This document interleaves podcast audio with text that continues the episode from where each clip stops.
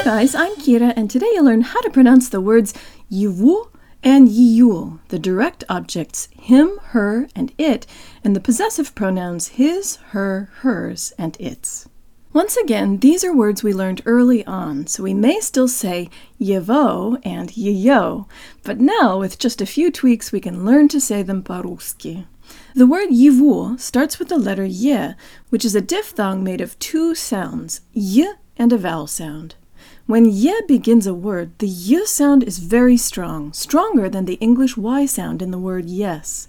We can make the y sound strong by placing our tongue much closer to the roof of our mouth, making a smaller passageway for the air, and by pushing more air through than we would in English. Y, y. Because the ye is not stressed, the mouth does not open up far enough to make a full e sound, so the first syllable sounds like this. Yi. Yi. Let's say it with good Russian default mouth position, jaw slightly forward, tip of the tongue behind the bottom teeth, lips rounded and protruded. Yi. Yi. The g is pronounced like a v, and the stressed o is special. In English, the long o closes to an oo sound. O. O but the Russian stressed O does the opposite. It opens either from an O to an A sound or from an U to an O sound. U, U. Let's do the second syllable. Jur dang lips. Vu, vu. Now the whole thing. Jur dang lips. Yi, vu. Yi, vu. Yi, vu. Его. Его.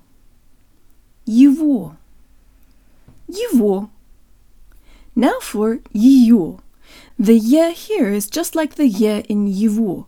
The mouth does not open up enough for a full e sound, so the first syllable sounds like this. Yi. Yi.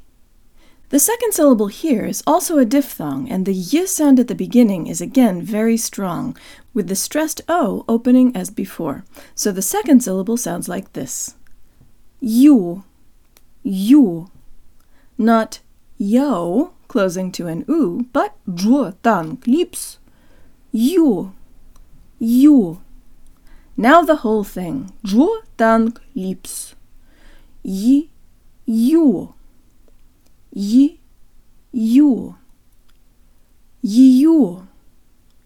Yiyu. Yiyu.